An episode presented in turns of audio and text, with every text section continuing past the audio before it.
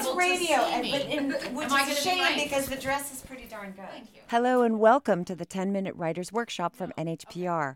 I'm Virginia Prescott, and in this episode, author Elin Hilderbrand. She's a five time New York Times bestselling author and has been dubbed the Queen of the Summer Beach Read. She was at the Music Hall Loft in Portsmouth to talk about her latest book, Winter Stroll. So we got up with her backstage at the Writers in the Loft series where she was signing stacks of books and asked her for 10 minutes. Hello. Hi, I'm Elin Hilderbrand, and I'm thrilled to appear on the 10 Minute Writers Workshop. Well, we're thrilled to have you. So, what do you think, Elin? Is it harder to write the first sentence or the last? They're both really hard. They're both really hard. I actually think the first sentence is the hardest because you want to set yourself up to succeed. You want to give you want to give yourself a lot of opening. So when I think of a first sentence, in fact, I've just um, I'm sort of a book ahead of everyone. I'm actually two books ahead of everyone because I'm re- revising my novel for next summer. But I just was thinking of my opening line for the third Christmas book for next year. And I wrote it in my head. Now I can't remember for the life of me what it is, but it's very, very important that you give yourself lots of options, lots of places to go, and create a sense of inviting someone in is really what I what I try and do with the first line. And do you have that sentence written down somewhere? I mean, is this what you do? You doodle things or write them down? I, I or... think them. I, I run eight miles every day, and when I'm running, a lot of times I'll leave myself voice memos on my phone because I'll I'll think I'm constantly thinking. And it was this morning when I was running um, in Boston on the river there that I I thought um, the the third book is going to be called Winter Storms, and so the first line is going to allude to my newscaster's character and her secret love for weather news stories. But I, I have a line written, but now I can't, of course, recall what it is. Under pressure. we would have the scoop. so, are there personal habits that you would encourage writers to take up to avoid, you know, certain things or to become more productive? Um, I'm a graduate of the Iowa Writers Workshop, which is sort of the ultimate of any, I think, of any writers workshop in the country. And um, when I was there in, from '96 to '98, um, I studied with Frank Conroy, and we were not friends. He was not a particular favorite person of mine, but he taught me so much about how to write. And the, some of the rules that I learned while I was at Iowa is that I, I compose for three hours a day, and that's my general rule. And he that was our guideline at Iowa any less is slacking, any more really sort of overwhelms you. So it was three hours of composing a day. And I have become so disciplined now, I'm writing two books a year, that I stick to that guideline. And I would encourage writers to just get it done, get something on paper. You can always go back and fix it. But I think there's a lot of fear. A lot of trepidation, a lot of hesitation in writers because they're afraid of doing writing something stupid or writing something not good or writing something, you know. So just get it down on paper. And do you edit as you go along or do you wait until the end? I handwrite everything on, in notebooks. And then when I put it into the computer, generally, that's my first edit. And then I'll print it out and I'll edit and I'll print it out and I'll edit, change it in the computer. But um, I, I just try and go with the flow and I try not to edit too much while it's still in longhand. So, what is your personal worst distraction from getting work done? Oh, I I don't want to say it's the phone. It's the phone. It's the internet. Um, my children. I have three children, 16, 13, and 10. Um, They don't need much attention, to. I know, right? This is the thing is I can write while doing while anything is going on, but I can't write while I'm driving. And when you have kids that age, what are you doing? You're driving.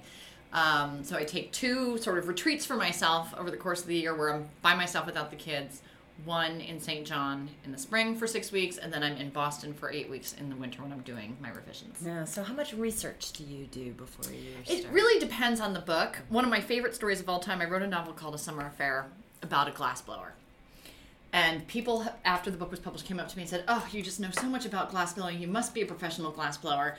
And the only way I learned anything about glassblowing, other than going to Simon Pearce and, and you know, sort of state fairs and watching it be done, is that I bought this book, and it's the best book about glassblowing you can buy, and it's done in paper and pencil and then xeroxed and stapled together. And i ordered it on amazon called beginning glassblowing and it has pencil drawings but it explains exactly how it's done. So i read that book and people think i'm an expert. You only need to know as much as you need to know to sound convincing in fiction. Okay, so what is the best environment for you for writing? You know, like where do you want to be? Yeah, it really varies according to the time of year. It's winter now, and I like being in the city or late fall. So I'm in Boston because I, I love sort of the energy and the thought that things are going on around me and, and everything is at my disposal. Um, I have a, a, studio apartment in Beacon Hill. I light candles. I have these very fabulous candlesticks with these very expensive candles. It's my one indulgence, and I light them. The sun goes down at 3:30. I light my candles. I make myself a cup of tea. That is my, you know, I have classical music. That is my perfect environment in the in the fall and the winter. Um, and then in the summertime on Nantucket, I'll take my notebook to the beach, pack a sandwich, ride my bike, it used to be nobody bothered me. now it's a little bit different, but I like to write longhand at the beach and take my breaks, go in the ocean, take a nap. So, what do you think is the most common mistake that new writers make?